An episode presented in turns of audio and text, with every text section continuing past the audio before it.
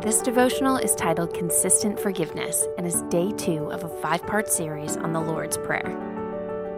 And forgive us our debts, as we also have forgiven our debtors. Matthew 6 12.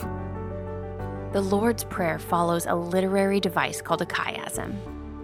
In a chiasm, the main point is in the middle of the passage. The middle of the chiasm in this verse is about forgiveness. That is why the very first verse after the Lord's Prayer, verse 14, says, For if you forgive other people, your heavenly Father will forgive you. It is hearkening back to the main and central emphasis of the prayer. So, why is forgiveness the central point of this prayer? Perhaps it is Jesus' way of saying that intimacy with God begins with taking ownership of our choices. Forgiveness is our own choice. It is required of us as part of our fellowship and walk with God. It requires putting aside offense and seeking the best for others.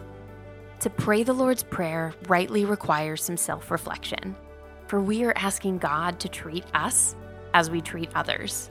As we forgive others through the experiences of life, we are promised a similar forgiveness from God.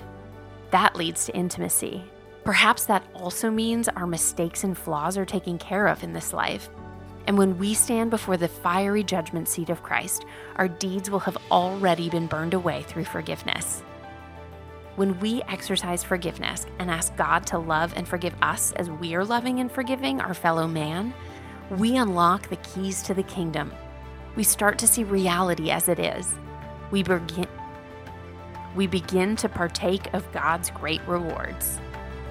Ponder today Intimacy with God begins with taking ownership of our choices.